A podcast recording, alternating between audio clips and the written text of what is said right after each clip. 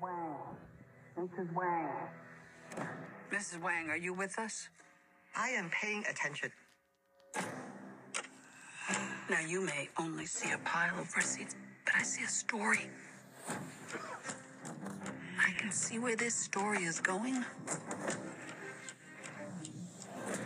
It does not look good.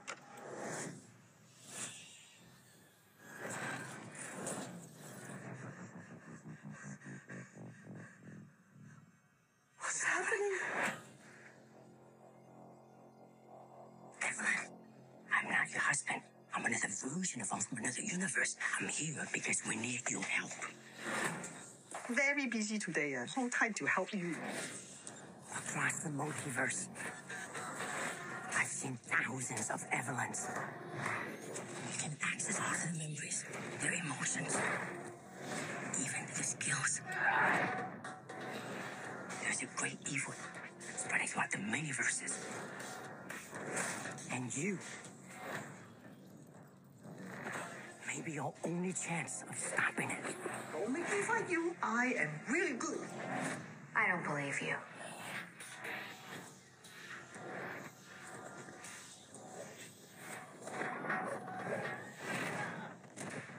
Wow, that was really good.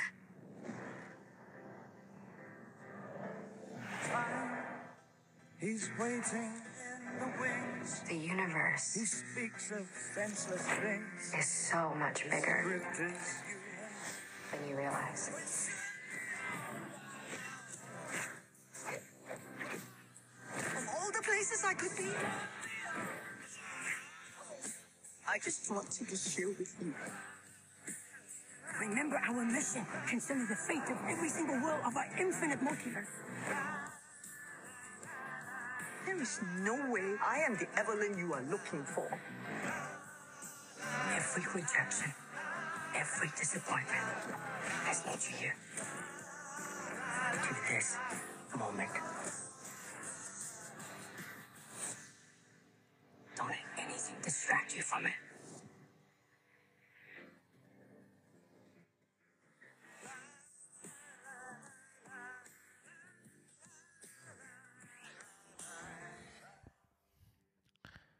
Nominated for 11 Academy Awards. I haven't watched it yet. I'm going to. I intend to. Everything, everywhere, all at once really has changed the film landscape.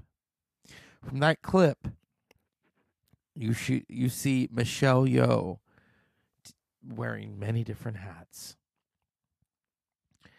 and it looks phenomenal, and I can't wait to watch it.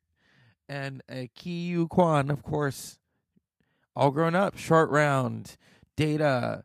Um, what a, what a comeback story right there. Nominated for an Academy Award, and Jamie Lee Curtis receiving her first Oscar nomination. Stephanie Hugh, his Hizu, uh, I don't. I'll let me let me correct that because I I want it. This this this really is um. This is a moment. This is a moment in filmmaking. Um, I mean, half the cast is nominated. Stephanie Hsu, Stephanie Hsu is nominated for Best Supporting Actress along with Jamie Lee Curtis, and Michelle Yeoh is nominated for Best Actress and is going to win. I get it. Everyone thinks it's Cate Blanchett's year. Cate Blanchett has won two Academy Awards. Mm-hmm. Okay. The first one for The Aviator for playing Katharine Hepburn, and the second one for Blue Jasmine. She's she's good. She's good. This is Michelle Yeoh's year. It really is. I haven't seen the film yet, but a lot in a trailer just says everything. You know, you get you get these feelings. And it's nominated for Best Picture, Best Director. There's two directors, Best Actress, Best Supporting Actor, Best Supporting Actress, two nominations. Best uh, Screenplay, um, Best Film editing, of course, of course. Best costume design. Um, is it nominated for best song? Yes, best song. Best score. Is it best sound? No. Best visual effects, of course. Or did it get it? Oh no, it didn't. What? Tisk tisk.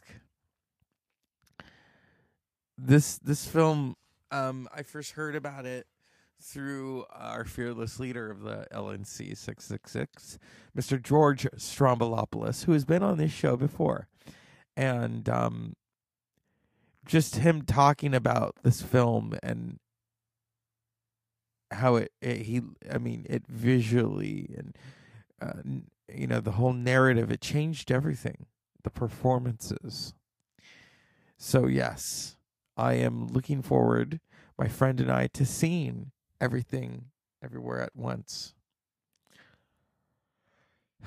what a what a legendary film it's taken Hollywood by storm it really has Michelle Yeoh is the first Asian actress ever to be nominated for Best Actress.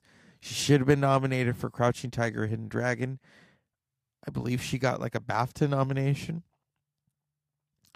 So yeah, yeah, she's definitely gonna win. I'm not gonna jinx her right there because it's time. It's time. the interesting thing is people always think, oh, when you win the Golden Globe, that means you're going to win the Oscar. But you have to remember that there are two categories there's musical or comedy and drama. And, you know, in 2019, Glenn Close won Best Drama, Best Actress in a Drama, and Olivia Colman won Best Actress in a Musical or Comedy. And who won the Oscar? Olivia Colman. So it really is. It's a, it's a change of uh, the landscape. It's a change of the scenery. And I think it's a good thing. I think it's a good thing. I'm not going to talk about the snubs yet. We're gonna we'll get to the snubs eventually. I know that Turner Classic Movies does the 30 Days of Oscar, which I've always loved. I always try to catch it at some point because you know we have busy lives Unfortunately, TCM, if you can hear me, my TCM app doesn't work. I guess it doesn't connect to the DirecTV anymore. But I love Turner Classic Movies. I love how they pay attention to film restoration, as does the American Film Institute. And that films like Everything, Everywhere at Once are preserved for future generations.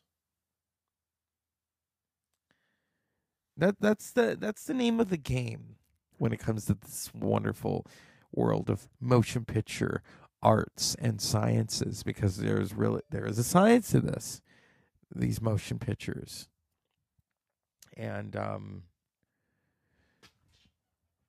I always stress that with my friends who are artists that this this is this is an essential world. Everything Everywhere All at Once is not a sequel, it's not a prequel, it's not a remake, it is original. You have the multiverse. Something that we usually visit in Rick and Morty. Now, I don't know we're I want to switch gears real quick. I don't know what's going to happen to Rick and Morty. One of the co-creators of Rick and Morty has left is fired been fired due to domestic violence. So they're going to probably recast the voices of Rick and Morty. And it's going to change. Who knows? Who knows what's going to happen? I have enjoyed this show. And it's sad that something like that happens. And it's disgusting.